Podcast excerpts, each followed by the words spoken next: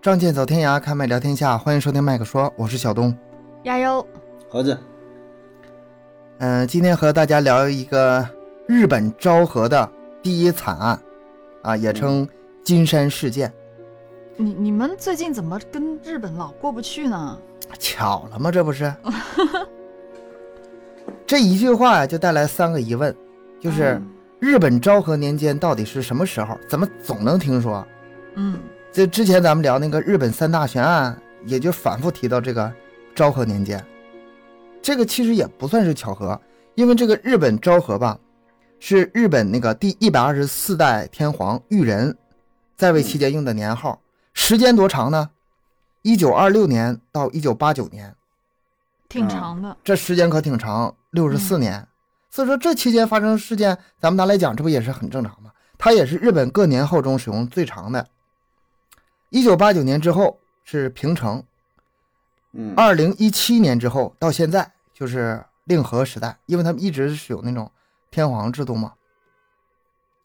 第二个疑问，为什么叫金山事件？因为金山呢，在日本是一个比较大的城市嘛，对日本人来说，他知道的人多啊，所以拿这个起名。但事实上，这个案件是发生在金山市外的西家茂村，那就像我们哈尔滨似的，可能是很偏远的一个县，然后到最后说哈尔滨事件，就可能是这个意思。嗯哦，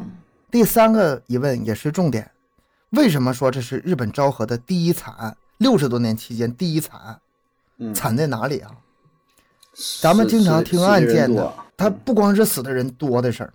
嗯还死得很惨对，咱们经常听案件，经常能听到一个词儿叫灭门，对吧？啊这个词儿已经是非常非灭常门惨惨了啊，非嗯常血淋淋的词儿了。但是这个案件是灭村，屠哦，村，全村死了三十多个人。他这不只是谋杀了，他是一次屠杀了，而且这个时间非常的短，短短的一个半小时之内，嗯这个在全世界的犯罪史上是非常少见的。嗯当然，就是咱们指这种就是面对面的哈，这种行凶啊、杀人模式，咱们没说这个投毒案、爆炸案，那哐一下嗯死很多人，不按那个说，就是这么来说，全世界犯罪史上，拿拿刀去砍，一个一个去杀这呃，种。他是吧主要拿枪，啊拿枪啊，啊，拿拿枪枪嗯。拿刀砍的话，那刀都得换好几把。拿刀砍人三十多人，他体力跟不上。跟你说，对啊，那不是一一个人作案呐。对啊，一个人一个人啊，我 我机以为关枪呢，是，啊那是我以为是有一个就是小团伙小因为队伍，对，因为什么嗯宗教啊、种族啊、什么政治立场什么的。哎呦，然后我这一个人杀三十多个人，这也是有点你你细想一下，他其实这事儿很难的。咱对啊以前听说过什么团伙啊，就是很多年间流窜，嗯几、就是十几年、二十几年杀了三十多人，这是一种，嗯，对吧？还有像龙志民那种骗人到他自己家来，也是花费了很长时间。对，很多年了。他这是一个半小时之内，一起儿一下把这个村儿干了，这可挺猛。这有点过，这这难以想象，难以想象。这个犯人呢名叫都井木雄，咱们以后就都叫他都井啊。嗯出生年是一九一七年三月五日，案发的时候是二十一岁，年龄不大。嗯整个行凶过程看起来呢，手段是异常的残暴，而且无比冷静。他不是那种激情杀人，拿着刀四处砍人，不是，嗯，非常的预谋的。预谋的，非常的就是完善这个计划。多大仇呢？究竟有多大的仇能犯下这种罪行呢？是啊，那咱们就来一起探究一下这个究竟。嗯这个案子，从头咱们细讲一下。这个都井的父亲呢，叫都井真一郎，啊、家里是以务农烧炭为生。这个人呢，挺豪爽的，酒量也很大，而且跟这个家里人的关系也非常的好，是个好丈夫、好父亲。母亲都井昌代，虽然脾气有点急躁吧，但是也是一个挺尽责的好妈妈。所以说，她不是那种就是从小原生家庭有多么多么的，嗯，就是恶劣那种的，对嗯不是那种。嗯出生的时候，家里已经有一个三岁的女儿叫美奈子，就是她姐呗，大她三岁的姐呗。她家的环境之前还都不错，但是到这个时候，哎，开始走下坡路了。她两岁的时候，她姐姐五岁呗，她父亲患上了肺结核，嗯没几个月就去世了。哎，过了半年，她母亲也肺结核去世了，哦，哎呀，这父母双亡，，同一个病。这时候家中成年人就剩谁了呢？当时五十七岁的奶奶，没办法呀，那就奶奶就只好带着都景和他姐姐两个人，就是回到自己的祖籍，就是这个西家茂村。当时就算是家中已经父母双亡，失去两个劳动力，但是之前还有点积蓄嘛，勉勉强强还算是能活下来。奶奶在老家还买了一个带田地的房子，三人就这么安顿下来了。但是为了这个维持接下来的生计呢，奶奶就不得不下地务农。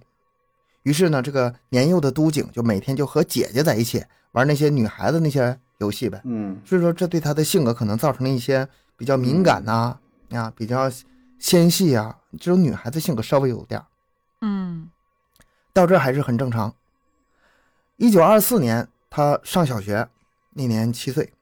由于这个奶奶的阻碍呢，他比别人要晚入学一年，但是他这个学习成绩还是不错的，品学兼优。当时老师对他的评语呢也非常不错，很模范，学习非常上进。本人呢也热爱学习，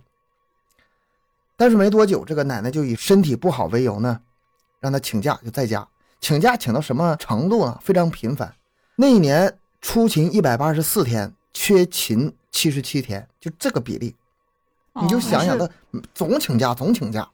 嗯其实奶奶这么做吧，也是有情可原的。为什么呢？说害怕他感冒引发肺病，因为他父母都是这么死的嘛，害怕啊嗯这个孙子也这么死。但是这有点。就是是奶奶让他请假，就是不让他上学。哦、对我怕你今天不舒服，所以你嗯不能去，是这个样子。但凡有点刮风下雨，就找各种理由让他请天假啊，不让他他出就门。是他也有不太点懂嘛，老老年人也不太懂，他以为比如说你下雨天儿冷了，或者同学之间感冒什么传染啥的呗，嗯就是尽量能不去不去，老实搁家待着，是吧？他也不不太懂这是什么传染病啥的，然后这段时间就是因为一直呃总请假嘛，不去上学嘛，嗯、他长期不出门，就是脸色显得挺苍白的。然后同学也给他起外号，这个人际关系就一直是个问题，不是特别的，呃，能建立非常顺畅沟通的这个渠道。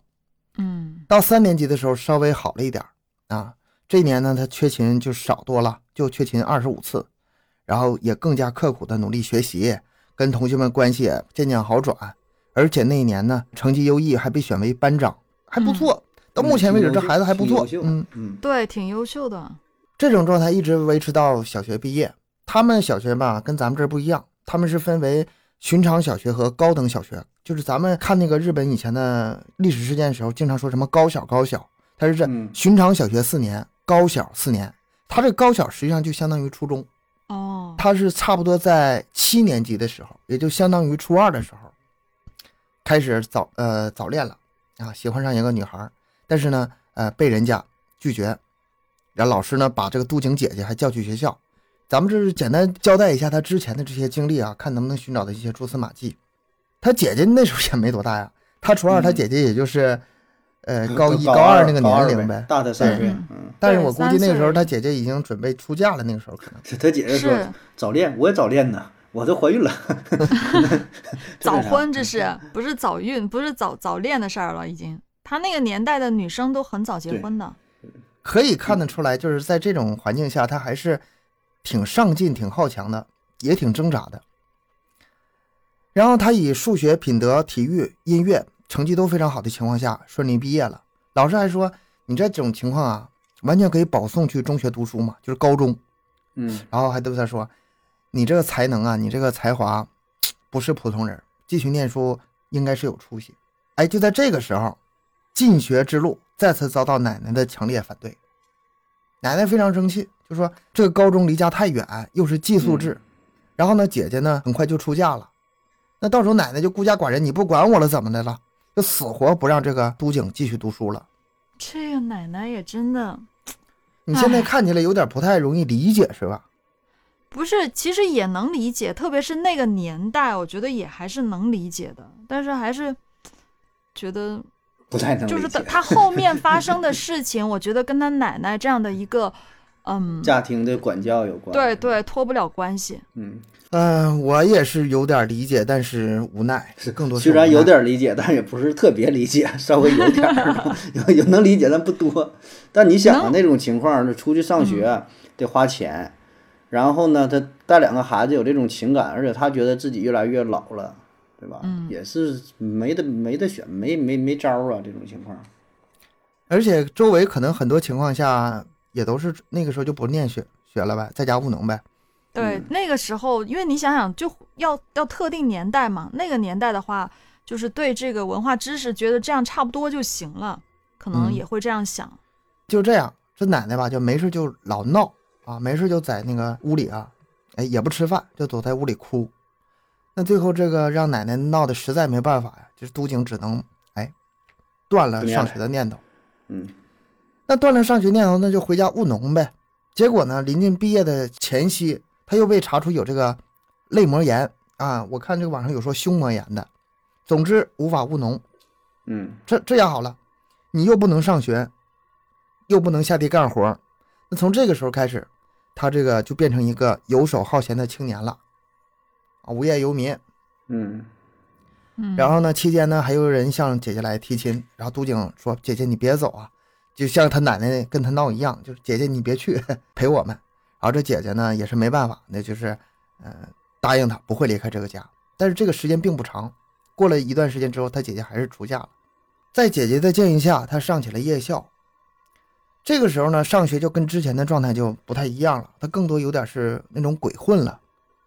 嗯，不努力了、就是是吧？就是因为当时没有好好读书，就是没有机会让他读书，他就混着混着就变成社会青年的那种呗。就对是后面后面再让他读，他也没那个心思了，已经。但是呢，他某些方面还是非常亮眼的，比如说他在写作方面很有天赋的，嗯他写了很多小说哈，周围那些孩子们都非常愿意读，他就周围有很多孩子的粉丝。哎啊呀哦，放在现在的话，你做个这这个个 UP 主自媒什么体的，嗯可以、以的。非常不错的。那如果说他一直能把这个路子走下去的话，写小说也是能成成为他一个改命的一个机会，但是没有这个也中断了。然后，一九三六年的时候，日本发生了一个非常有名的案子——阿部定事件。这个案子有名在哪儿呢？他是把他的情人呢绞杀了，绞杀不算什么，然后把这个情人的生殖器给割掉了。嗯咔嚓割掉了。这件事在当时日本是非常的轰动的，都警对这这件事也非常的关注啊，甚至要求这个朋友啊，不惜花费重金手抄了一份阿部定亲口供述的细节，就当黄色小说看了。嗯，这个事对他也造成了非常非常大的不影是，响。我想问的就是被杀的那个是男的还是女的？阿部定是女的，他杀的是他的情人男的。哦，然后呢，这个件事对他非常有影响，后面咱也会提到。嗯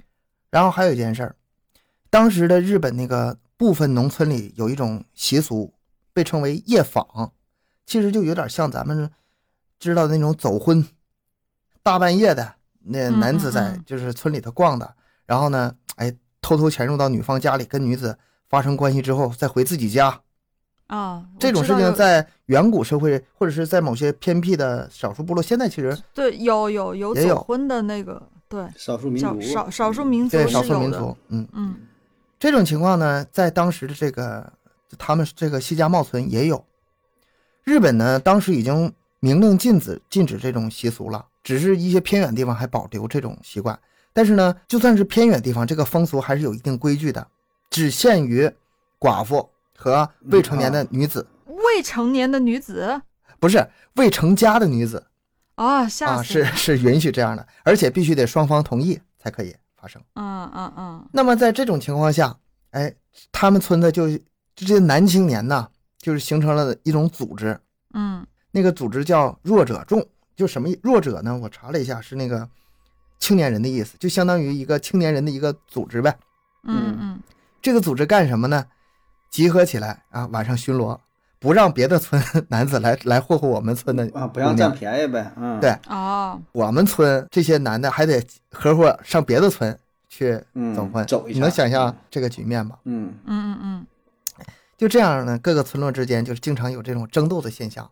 而且呢，如果说加入到这种组织里，那作为男青年他是非常骄傲的，荣誉就有点感黑是吧黑社会的感觉了，就是帮派啊，黑社会的感觉了，就啊自己的地盘，然后守着自己的地盘，然后去抢占别人的地盘那种感觉。而且他们深以为荣。嗯那都井啊，他就特别想进这个组织，但是咱们说了，他之前跟同龄人交往是非常少的，他跟孩子是打得火热啊，有很多孩子粉丝，嗯但他跟同龄人的关系吧，就融入不进去，嗯，而且呢，身体又有病，对吧？嗯，嗯所以说没资格参加这个弱者众。哎呀，他就着急呀、我也想走婚呐，我也想去别的村，去潜到别的女生家里啊，嗯做点什么事情，但是没有办法，不让他干。后来他就想办法，怎么办呢？他就在这个年轻女子附近啊，他首先是可自己村来啊，嗯去看看是哪些男子来夜访，然后他要获取很多的信息，可以看得出来他还是很有心计的。嗯结果呢，他就这种情况下，他还真是，哎，发现了，比如说本村某个人妻，丈夫外出了，然后有人就偷摸的，哎，来了，就是违规呗，但是也是男女那点没人事嗯没儿人呗。管啊，也就认地嗯儿了嗯偷偷然后呢，摸摸他就掌握这个线索了啊，嗯某天某日几点，谁谁谁来来谁谁家了，他俩几，然后这男的几点走的，他都偷摸记下来。嗯记下来之后干什么呢？他不是为了去，呃，去向这个男的报告，他是威胁为了威胁胁这这个女女的的。嗯你嗯，你看啊，这今天晚上你得陪我睡一晚，要不我把这事儿告诉你丈夫。这嗯么的，哦，结果这啊样他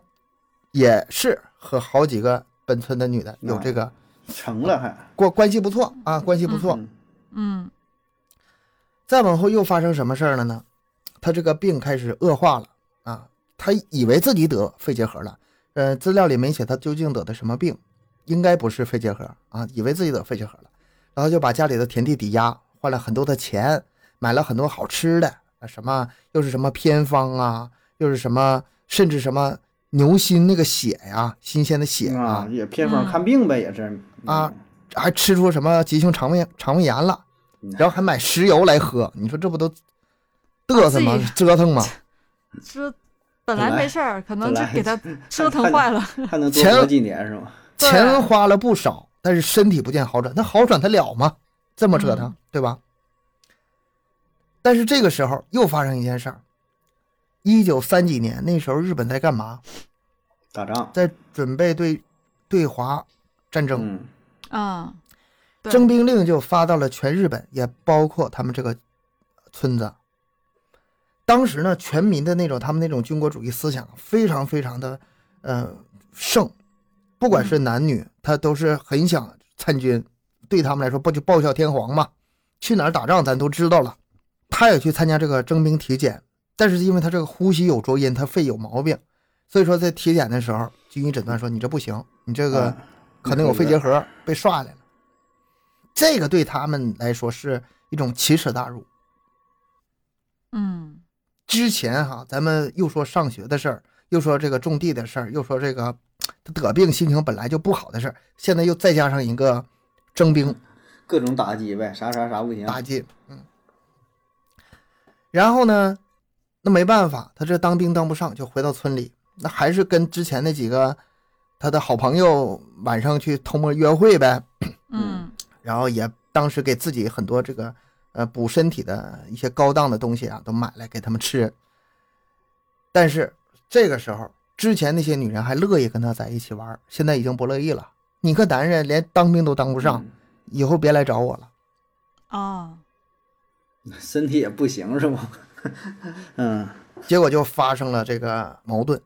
之前都可以的，现在因为这个瞧不起我了。从这个时候开始，他就性情大变了，啊，没事就是打架滋事儿。你咱们眼瞅着一个小孩儿一步步怎么发展到现在的啊？同年他还取得了狩猎执照，还买了两把猎枪，每天就扛着枪在村里走来走去。那当地的村民就是非常的不安，心里很害怕。有一天晚上，那天是五月十五日，一个女的跟他交谈的时候，偶然听到他说这样一句话，害怕了。他说：“反正我得了肺结核，快死了，那我就干脆干点大事儿吧。嗯，嗯多大的事儿呢？比阿布定那个事啊儿还大。哎阿布定当时已经全日本轰动了嘛。他说我要干个事儿，比他的事儿还大，也要轰动全日本。这个女的一听啊，特别害怕，就赶紧找另外一个女的，也是发生关系的女的，说这个都警啊，这这小子太危险了，嗯，不咱正俩常跑了，吧啊！结果这个女的呢说不至于吧，虽然我骂了他，虽然我还羞辱他，那不至于把我杀了吧？不走，嗯这个女的通风报信，这女的一听你不走，那得了，我走吧，哎他，这带个着走走得好，他应该没死吧？带着全家，带着全部细软，悄悄嗯搬走了，嗯幸免于难。啊，是嗯吧？他果然就没死。这个时候，都警已经有杀机了，有这个计划了，他要把这些伤害过自己的女人呢一网打尽。然后，除了这些让都警恨得直咬牙的这些女人们，咱们别忘了，他还有一个让他怨恨十足的奶奶呀。嗯嗯我觉得从始至终，就是都警和他奶奶之间都是缺少有效的沟通和理解的。对，这一次，他为了治疗奶奶的病，把药放在汤里时被奶奶看到了。奶奶认为孙子要毒杀自己，就报警了。警察到了之后，就把这都警的什么猎枪啊、日本刀啊、短刀啊、嗯匕首啊、狩猎执照啊，全给没收了。这事儿吧，我觉得他这个信息来源可能是都警自己写的。他说：“这个我为了给奶奶治病，奶奶还误以为我要杀她，然后还报警，还怎么怎么地，我太委屈了。”这是他自己写的。但是我觉得也有一种可能，就是他当时真的要杀他奶奶。我我不知，我觉得他跟他奶奶之间肯定是有问题的，就是两个人就是有非常大的问题。之前他们俩这个矛盾已经非常深了，我上学对你也不让我上，我干什么你也不让我干，你这么整天管我，他可能已经心有恨意了。两个人呃平常就有口角啊，嗯那么他奶奶觉得他要杀他是有情可原的。第二就是你看后面啊，后面他确实把他奶奶杀了，嗯所以说我觉得他奶奶怀疑他孙子要杀他，可能是有根据的。那这些装备被警察收走之后，他心里反倒是更生气了，这个怨恨也更大了。那重新收集武器，这次他又买到两把五连发的那个勃朗宁猎枪，还有一百发子弹。然后五月上旬的时候，他又买了一些枪械零件，把自己的五连发改成了九连发，然后把那挺有些哎挺有子弹才呀，子弹改成了杀伤它本身就力是巨大的打母弹，就是开就花是弹。我我我觉得他本身确实是一个挺有才华的人，就是那种，但是他就是憋屈，就感觉自己没没有得没有得地方施去，展嗯，，对对，没得施展自己。时间来到五月二十号，这一天他就决定要杀掉他们。为什么选这天呢？因为跟他有过关系的两个人， 五二零，他们那不说中文， 没有谐音整梗这事 儿。有两个跟他有过关系的女的，已经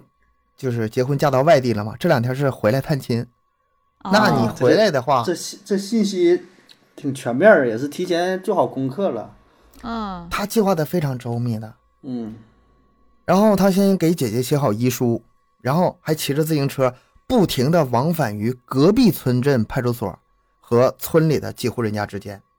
他干什么呢？他在计算时间，计算这个村民逃跑还有报警所需要多长时间。哎让呦我哇让我想想起那个越狱了， 得是特意跑出去计算一下车，完从这儿跑到这儿多长时间，然后怎么怎么地是吧？然后再回来，你说他不是预谋的吗？而这里有个细节啊，他为什么去隔壁村呢？不是本村呢？因为当时西家茂自己的派出所当时是没人的，那些警哦察被征兵都征走了。啊嗯啊啊！所以他考虑到得去隔壁村报警是吧？对看看这个路程。嗯算得非常细。五月二十日下午五点，他就是爬上了这个电线杆，把变压器上的那个电线剪断了。他先是剪断的邻村的电线杆，然后又回到自己村的那个电线杆。嗯当时那个村落就是一片漆黑呀、停电了，但是村民没有丝毫怀疑。估计啊，那个时候经常停电，对，以前很嗯正常，停电很正常。但是很多资料看了之后也没有说明他为什么要让它停电，为什么杀人之前要先停电。停电，我但那个时候也没电话呀，是吧？我估计是没电话。一九三几年，对，那可能是是晚上吗？那对天晚黑上一点杀人的话，他可能会觉得这样，就是在一个比较黑的环境下杀人的话，对对自己视野也不好呀。这个，他是这样的，他是晚上五点把那些电线给掐断的，他是嗯，第二天的凌晨一点四十分行动的。哦，半夜杀的，对，所以我怀疑啊，他是为了让村民们早点睡觉。嗯，早点睡觉，嗯，然后到一点多是你睡得最熟的时候，是不的上来啊，比较死了是啊吧，？对对对。要不然我是晚上你这再么有想点的啊事儿，但是 你那个枪也不没有，那个时候也没有什么消音器啥的，你这开个枪嘣嘣嘣，那都全醒了呀，嗯，这么多枪呢。你说的这个有道理，反正还是黑暗点儿能好操作啊。黑暗点儿的只能从话这，角度出发了。对，就是黑。你要这么说的话，还是黑暗这个可能性更大，嗯，哎对呀、不是让他还睡为熟了黑呗。嗯，他当时行动的时候，你想想他当时那个就是形象啊，他穿着那种制服的那个衣服，然后打着绑腿，然后呢底下呢是穿着那种号称为地下足带的两指胶鞋，就是便于山路那么来回走的那种鞋，嗯， 嗯，头上是用头巾卷起来，然后两边各绑着一个小型的手电筒，你说这造型，我想起来那神行啊太保戴宗了，哎两对腿，那两个小叉，揪儿揪儿，哎，给他换成啊手电啊筒，啊对对对，大概知道了。嗯，然后是用绳子把自行车用的那个车灯从头上垂下来，挂在胸前，也就是说。瞎整，你正面一看三盏灯，啊，两个耳啊啊朵啊一个，然后胸前一个灯，是外星人来了，腰上绑着一把日本刀，两把匕首，手上拿着九连发的那个勃朗宁宁猎枪。你就你看全副武装啊，嗯，口袋里是九一百发子弹，身上还背了一个装满一百发子弹的一个布包，就是一切准备的是，呃、嗯，特别的出去了嗯嗯嗯，然后开始了一个半小时的屠杀。他杀第一个人就是自己奶奶，他从自己家门出来，犹豫都没犹豫，一斧头就把在自己家熟睡的奶奶头给砍掉了。哎呦哦我哦，没有用枪了，没有，嗯然后出门之后就按照事先计划好的路线，就挨家踹门就进。他那个枪经他改造之后吧，特别好使，威力呢还大，所以说基本上看到人几乎几乎是一枪毙命。那他还挺准的呀，射的他之前练了练了很长时间，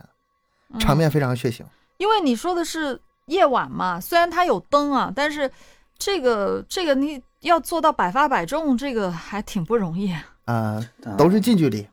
他他嗯是不是把一个那个小小小灯啊照明的装置绑在他枪上了？黑天就类似于那个瞄准瞄准器一 瞄样，瞄瞄没准有器啊没有我激看没光点，没没应该没有吧？如果还绑个绑个在在枪上的话，那得但是挺大重哥的也吧，是可是挺不猛方的便。了。这个这个具体的这个过程呢就不说了，反正是他那个枪那个刀啊都没闲着，连子弹嗯，就是一口气儿杀了三十多人，杀，啊我想知道他们村有多少人啊？杀光了没有？这个没有。很嗯多人吧、是听到这个枪声之后就跑，嗯，嗯黑暗虽然是黑黑暗，但是自己家嘛，毕竟地形熟嘛，嗯嗯他嗯，可以跑。还有呢，有一些人是不在家，还有是什么呢？有个就是他一看这这家人这个小孩儿是他家粉是他粉丝，是他那个小说的粉丝，嗯嗯嗯嗯，不杀了，你，看这就是成为我粉丝吧，还是有好处的很重要啊，关注就关注。 是吧？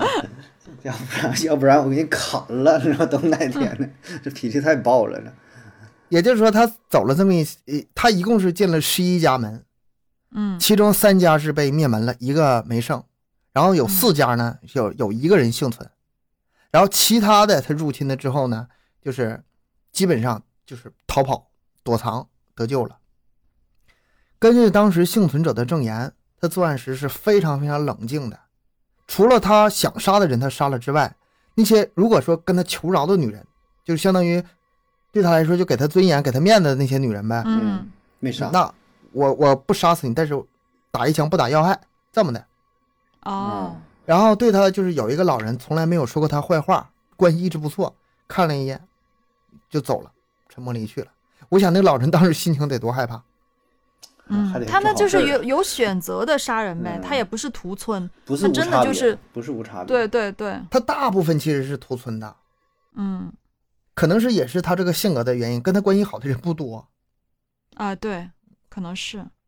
后来呢，他就是到了其中一家，然后借了纸和笔，把那个遗书又又写了。他一共写了三三封遗书呢。写完之后，来到了三点五公里外的仙城山，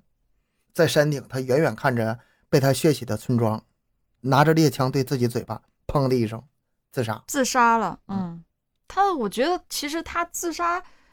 总比就是抓了好。反正都杀那么多人了啊，也不在乎多把自己给干掉了。我觉得那个时候他没有这个逃跑的想法，对啊嗯他呀、就奔着也死去的。他就是反正自己他也知道自己可能活不长了呗，有绝症。对啊，他觉得自己可能得的是肺结核呗，到底是什么病，到现在我也不知道，嗯不重要了。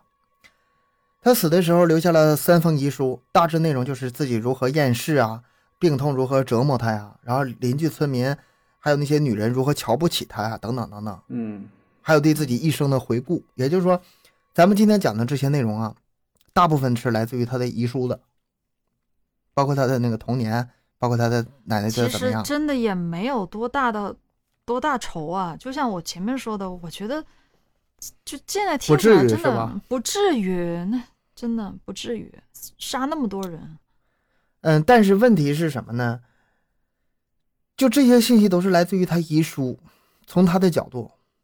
嗯还有一还有一种情况就是，可能很多幸存者啊，尤其是那些呃自己的女人跟他有关系的那些家属啊，可能对他有很多的责怪，把很多的过错往他身上推。所以说，整个事件有很多部分是无法证实的，当时真实情况可能有一些出入。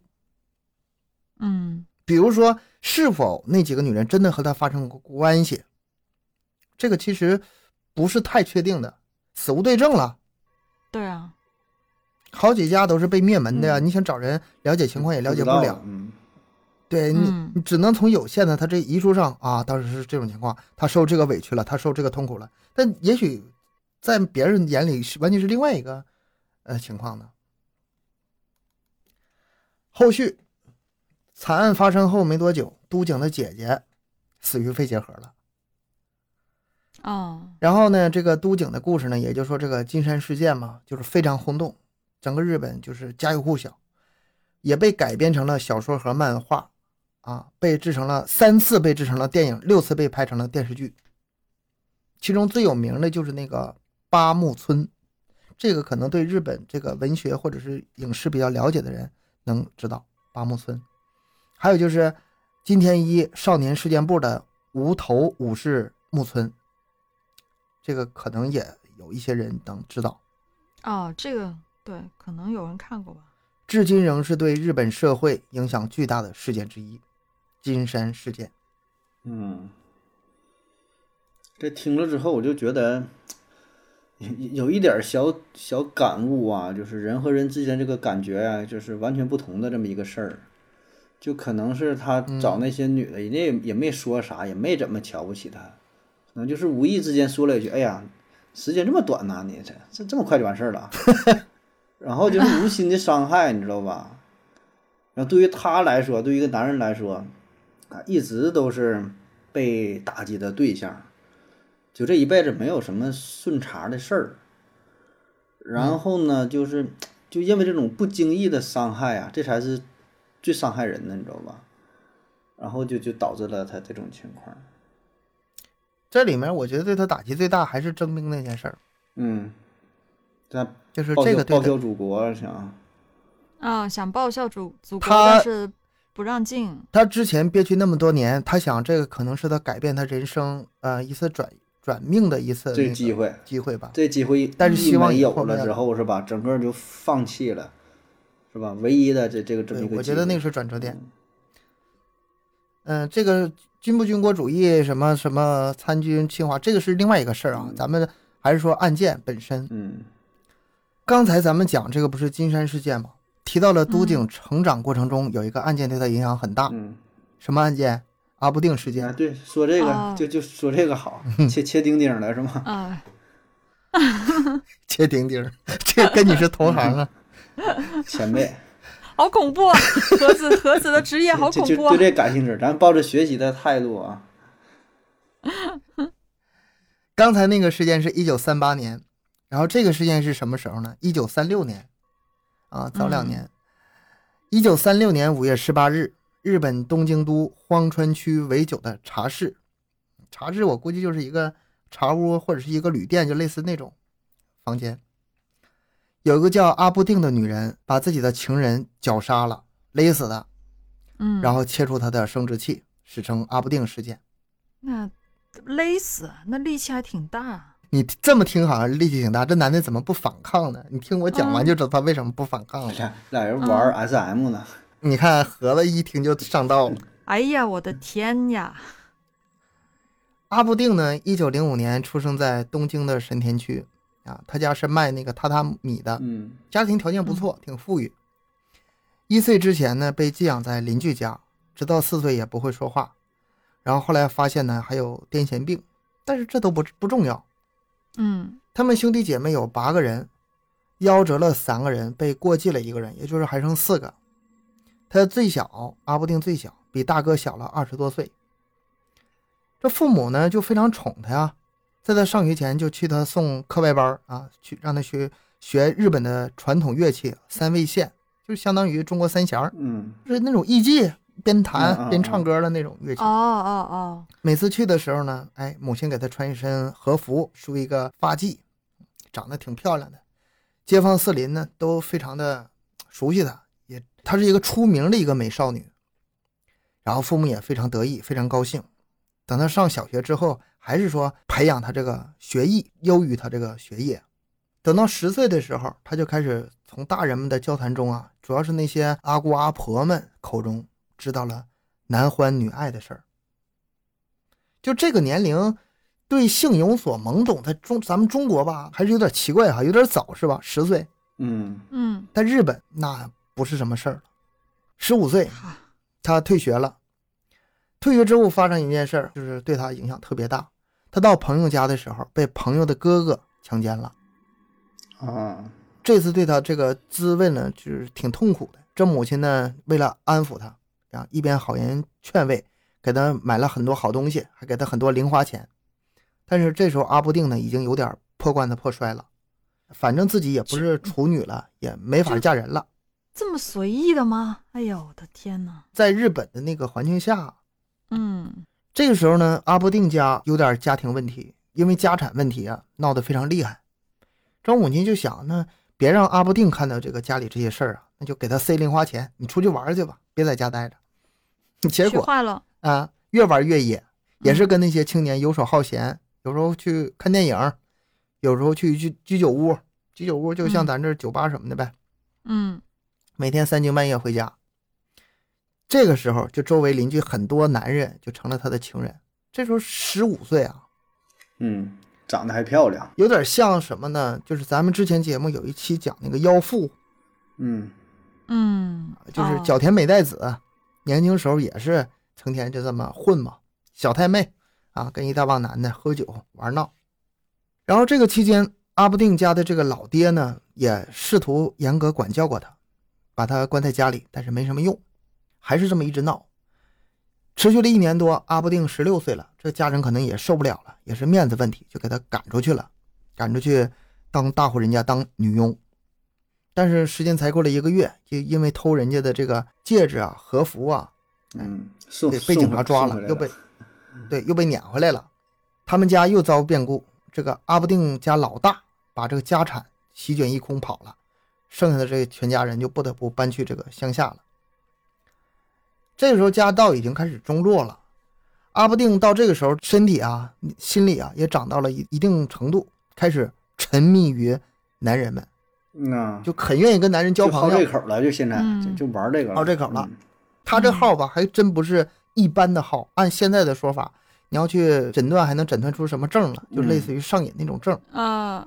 啊，是你说是病啊，还是什么鬼？嗯、就是沉迷于性吧。嗯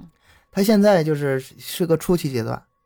然后这个亲爹和这个哥哥一看，哎呀，要不这样，你这么喜欢男人，你就去当艺妓吧你看。而且你不是会弹弦儿还吗能？挣钱，反正也是个玩儿，是吗？ 挣点钱，嗯贴补点家用，其实就是相当于一个艺妓的成长史，嗯就把他卖给了把家产卷跑的大哥的前妻的妹夫秋叶，哎呦我的可妈大呀，哥就是一个亲戚。远房的好远的还，这个秋叶挺重要的，后面一直能提到秋叶。嗯阿布定这时候是十七岁，那刚开始他当艺妓，那只卖艺不卖身呗，嗯，但他嗯但他也没挣多少但他钱不，干，那不行啊，我来干啥来了，是吗？她有她自己男朋友呗。但他这时候工作上他没有那么多，嗯然后基本上也只够零花钱。一九二三年的时候，他十八岁，这个时候一九二三年，日本发生了一次非常严重的灾难，什么呢？关东大地震。嗯也就是这次大地震，秋叶家刚才说那个那么远的亲戚一家被嗯彻底的烧毁了。阿部定这时候正好在秋叶家做客，眼看这场景这么惨，就决定要帮秋叶一家。他怎么帮呢？他转会去另一家艺妓馆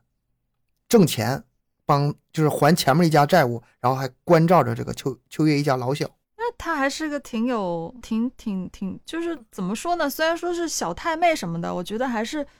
还是会，嗯，挺，善良的。对他心不坏的，还是他这个从头到尾，其实他都挺善良的，除了这个他一个案子之外，到了这个二十岁的时候，他发现自己感情被骗了，然后当时呢也是破罐子破摔，又换了个地方，然后又起了一个叫静香的艺名，哎，这次呢也不卖艺不卖身了，都卖吧，本身非常有姿色，还很有才华，就成了当地的一个名妓了。嗯啊，也顺理成章染上性病了啊。二十二岁的时候，他去了一家高级妓院，也是名噪一时的头牌。这个时候，他这个对性上瘾的迹象越来越明显了。二十六岁的时候，他最好的年龄已经过去了，他就没有之前那么红了，就到一些稍微低级一点的妓院去卖身度日。后来呢，他又逃跑到咖啡店打工，一边给人当情妇，这个时候他这个性上瘾已经越来越严重了，就是每天不发生不和男人发生点肉体关系吧，他就非常的焦虑，情绪就没法正常延续。还有这种病吗？有的有的。嗯二十九岁的时候，阿部定在东京给一个商人做妾。当他得知父亲重病之后，当初他父亲给他撵出去，又给他卖出去的呀。嗯这父亲对他可不是太好啊。当他得知父亲重病之后，他就回家又照顾了整整十天，嗯，还挺讲究的，直到把这父亲送走。对，短短时间就给他就给他送走了。 父亲送走了。在他的不懈努力之下，说用了十天，终于送走了。我怀疑是不是他下毒了？ 人家好好的， 当时他父亲，他当时他父亲已经呃活不了几天了。嗯临终的之前呢，还非常的感触啊，说没想到啊，我之前那么对就你，是还最后走的时候还能回来还是靠你还能回的来照顾嗯，还是很嗯，很感动的。做妾的日子呢，这时候还过得不错。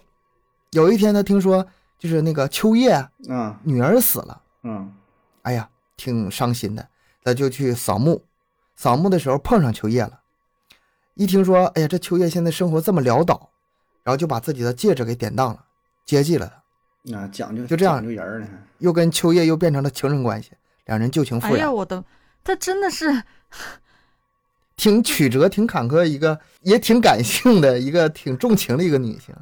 哎呀，感我是性只没是挺觉出得来他只这觉得挺性感。好乱呐、这个关嗯系。她的一生是可以被拍成电影的，可以被写成小小说的。那个商人不是娶她做妾了吗？你看这种嗯情况就挺生气的，就告她，又怎么的，就威胁她。商人有钱有势啊。阿布定一看这情况不妙，就马上逃了，逃到名古屋。到名古屋，他认识了一个市议员，啊，彬彬有礼的，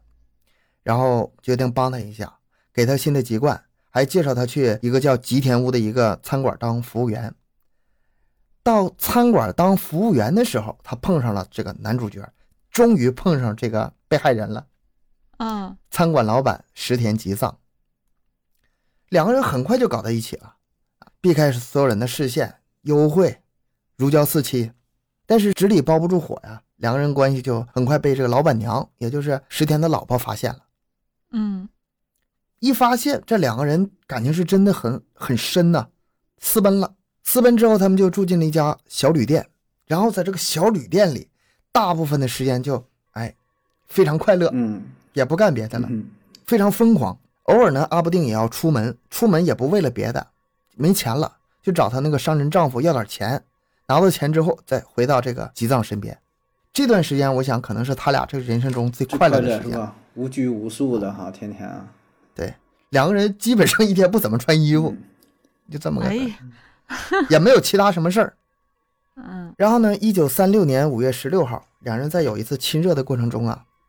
可能也是开玩笑，可能也是想到了什么事儿，嗯他就拿这个一把匕首放在这个石田吉藏的生殖器上，啊你不许和别的女人鬼混，你能想象这个场景吧？嗯跟别人鬼混的话，我就杀了你，怎么怎么地的。嗯这石田挺高兴的，行，我答应你怎么怎么地。这天两人玩的非常高兴，一玩就是两个多小时。他们这时候玩已经不是那种正常的玩了，嗯开始带着 SM 了。嗯嗯阿布定把石田的腰带解下来，然后勒到他脖子上。他们反反复复通过这种窒息的方式，让两个人达到前所未有的快感。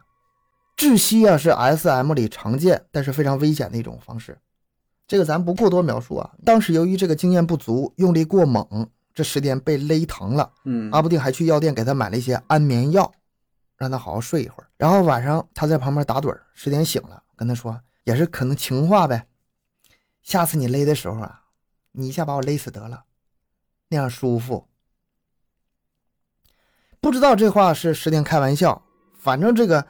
阿布定很认真接受这建议了。说行，第二天他 行，那我就 勒死你。第二天他出门就买了坚韧的菜刀，嗯这天晚上，两人正常的仪式完成之后，在吉藏熟睡的时候，他就用腰带把石田勒死了，还挺费力。第一次没勒死，两次勒死了。据说这勒死的时候，这吉藏也是很满足。嗯，啊，就非常是享受这个过程。天啊，勒死之后，阿布定用刀把这个石田的生殖器给割掉了，嗯拿杂志封面包好带在身上。之后，在被逮捕之前的三天时间里，他一直随身带着这个纸包。当初在离开这个尸体的时候呢，他在这个石田的左腿上用刀刻下了吉和定两个人，吉田和阿部定嘛，嗯吉和定嗯两个人，又在石田的左腕上记下了自己的名字定。可见他是非常爱这个男人的，嗯，虽然有点病态，但是这感情是真的，这两人都不正常了，都已经变态了，我感觉。有点变态是吧？很变态。嗯然后他穿上这个石田的衬衫裤子，然后再穿上自己的和服，系好带子，收拾房间，把沾血的卫生纸丢到厕所，然后拿报纸包着那个牛刀，和石田吻别，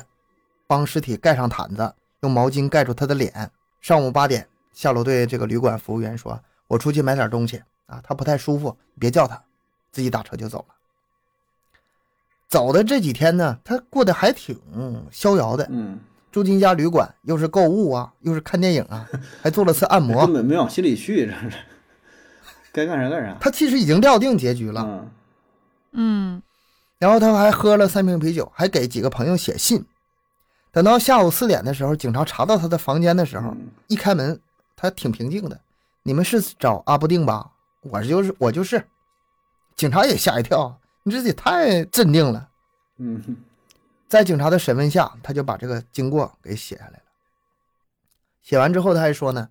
他说我杀死石田之后啊，这个心从来没这么平静过，好像这个肩头卸下一个重担一样。我当时匆匆喝完一瓶啤酒后，就躺在他身边，轻抚他的脸庞，一点都感觉不到自己在死尸旁边。他比活着的时候还可爱呢。对于问为什么要割下石田的生殖器，他是这么解释的：他说：“我非常的爱他，我想拥有他的全部。可我们不是夫妻，他还能找其他女人。那我杀了他的话，他就再也不能摸其他任何一个女人了。然后呢，我也不想让这些来整理仪容的这些警察、这些法医摆弄他这个宝贝嗯，啊！我想和他身体在一起，我要他陪在我身边，只属于我哎。呀，真变态是变态，真变态了。那这个事儿当时就把日本给轰动了。日本挺变态的一个国家，但是嗯没想到 这么变态也被这么没见 过我这么变态的人看了都觉得变态，而且又暴力又色情还血腥，嗯在日本当时就掀起了轩然大波。他归案之后呢，对自己这所作所为呢供认不讳，但是鉴于本案中犯人所表现的狂热和精神异常，他被东京大学的精神病教授鉴定为淫乱症。嗯有病病态由于被判定为痴情所导呃导致，再加上精神问题，他最终被法庭判决入狱六年，才六年啊才，六年。然后服刑期间，他表现也非常好，在他服刑五年之后，然后日本当时是举国大庆，大赦这个犯人，他就出狱了。嗯出狱之后，他投靠了最初的老情人秋叶。秋叶胆儿也挺大呀你，你就听，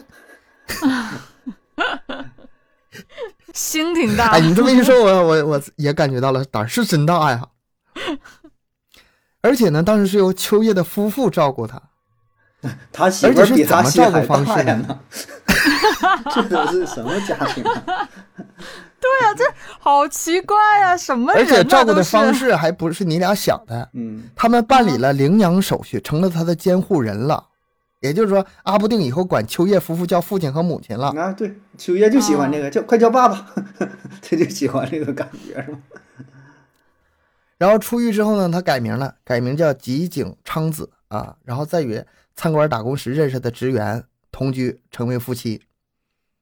二战呢，他们熬过去了。等到战争结束之后呢，他的这个事件就被各种版本的书出版了，嗯越写越夸张。后来他实在是忍无可忍了，他就与这个秋叶联名，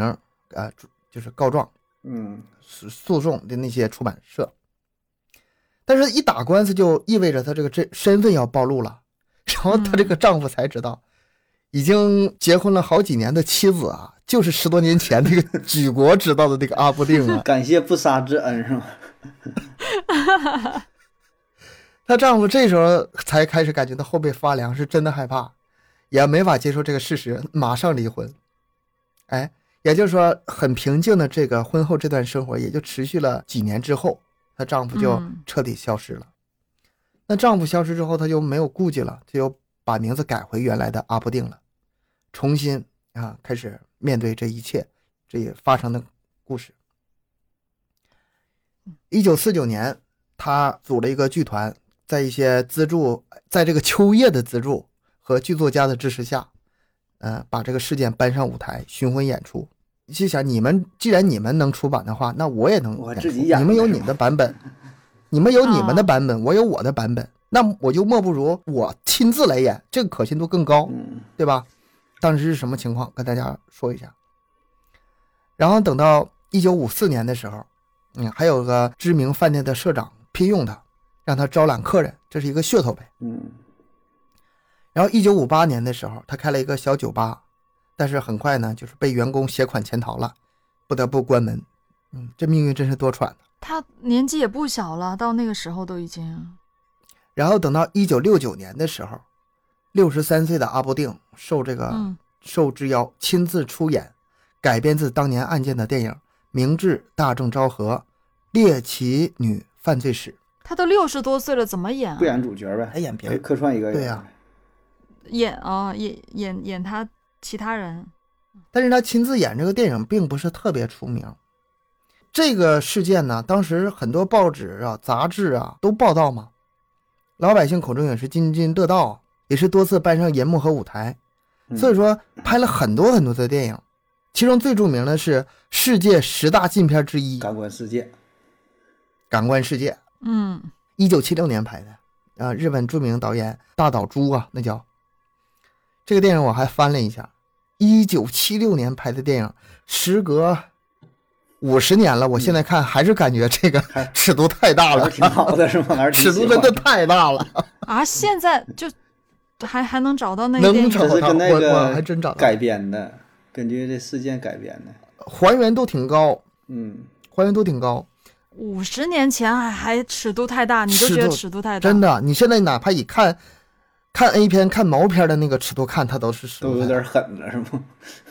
对哇，世那界是十大厉禁害片之一，它这个并非空穴来风，不是这个名头不是是白来的不。是浪得虚名，嗯是这部和法国合拍的电影呢，在海外引起了非同凡响的效应，但是由于情节的猥亵，画面过于露骨，这个真的是露骨，演员都是真枪实弹，就是在日本国内都迟迟不能放映，最终还是删节了部分内容之后，然后才上映的。一九七一年，在一个酒店里，他曾用香的这个假的名字工作了一段时间。然后在这段时间里，他还是尝试着用钱来跟这个年轻男子跟他发生关系。啊，这回是给人给人家钱了呗，是吧？对啊，他都都几几岁了，当时无欲都犹存啊，后来呢，什么情况就不太清楚了。有人说他进了养老院，也有说他当了尼姑的，但是没有人在具体的看到他。据说每年到了十田吉藏这个忌日这天，阿部定都会在他墓前送上一束鲜花。但是到一九八七年以后，这个石田的墓前就再也没有阿部定送的花了，啊也没有人知道他的消息。应该这是也应该也差不多了。八七年他都几岁了？八七八81九十八81十岁一啊，八十一岁，嗯，那那也该差不多了，这个真的是非常曲折的传奇女子的一生啊！真的是挺夸张的。而且这个电影吧， 哎呦，我我我说着我都脸红，真的。 不好意思了是吧？哎呀，还不好意思了还。那里面就是关于男人的性器官呐、就是展露无遗，一点都不打马赛克啊，就是全程你就你哪怕是拍毛片、拍 A 片，它都有一些艺术化处理啊，什么镜头的转呐、什么的，它没有，非常直白。啊，这是一个是阿部定事件，一个是金山事件，这个对日本现在很多不管是影视也好啊，一些呃小说也好啊，它都有非常大的影响，很多是根据它来改编的，甚至包括现在的日本 AV，我觉得很多都是跟这里学。你想，他这个电影是一九七六年拍的呀，他对后续对啊，影响多大那呀、么多年前，他特别是后面这个，前面那个还我觉得还没那么变态，后面这个女的，我实在是，就我我也是，作为一个女的，我都我都觉得有点，你只能用得病来解释了，用病态来嗯，解释了。是没有没有办法去解释理解她的行为，一点点都一点都理解不了。 对那种性的痴迷程度啊，就是就跟咱吃你就吃饭似的，找不到特别好的词了，啊到点儿就就饿，疯狂嗯，不吃不吃就不行。哎，不过我我还真的有认识过这么一个人，是对这个也是上瘾的那种，嗯，就是特别的上瘾。但是有没有那么夸张，我也没没有太细问哈。就是，嗯、会听他聊过一些，我当时也觉得他很夸张的那种，就是是有点上瘾的那种感觉。但是我没有意识到，或者没有感觉这是一种病，我觉得可能是个人不一样吧，感受。你给他请来上上咱节目聊一聊吧，啊男的女 的呀，给咱女的，这对呀，女那的你上来说说，嗯估计能大伙儿挺爱听。那那不 行，那呃，这个关于这方面呢，他那个时间是处于一个什么时间？正处于这种思想开化，嗯然后开始接触新鲜事物，同时还伴有一些非常古老的那种，包括走婚制度，它它它其实是一脉相承，它是这么延续过来的。它这里面有很深的时代背景，你看，包括那个金山事件，还有这个阿部定事件，它都带着那个日本就那时候抗战的不不，咱们叫抗战，他们那时候就是二战的时候，有很很多那个痕迹在里面，包括这个嗯当时社会动荡啊，包括他们那个生活呃不易啊，甚至还有包括那个关东大地震时给他们带来那种影响啊，各方面的这有影一响都会个有的。宏大的对历史的一个框架，它不是是单纯的嗯说这么两个人儿这点儿这点儿你事所儿。有的嗯就是，对你你一个人的行为，你的所有的思想这些东西，都是肯定是受整个大环境影响的，不不仅仅是呃各种原因，但是。我觉得也是原生家庭是有关系。我发我发现我现在听了那么多案子啊，你们也经常会去讲，其实几乎每一个这样的就特别不一样的人，他都是跟他原生家庭有很大的关系。总觉得跟咱们这个普通人的这个家庭还是有很大区别的。行，那那个这个案子咱们就今天讲到这儿吧，一会儿这儿讲俩。大家还有什么想听的案子，可以在评论区里告诉我们。呃，今天节目就到这里吧，感谢大家收听，欢迎大家多多留言、分享、点赞。节目更新时间三七二十一，家庭泳群连续主播商务合作，可以关注我们的微信公众号“麦嗯克说 Plus”。下期再见。拜拜。拜拜。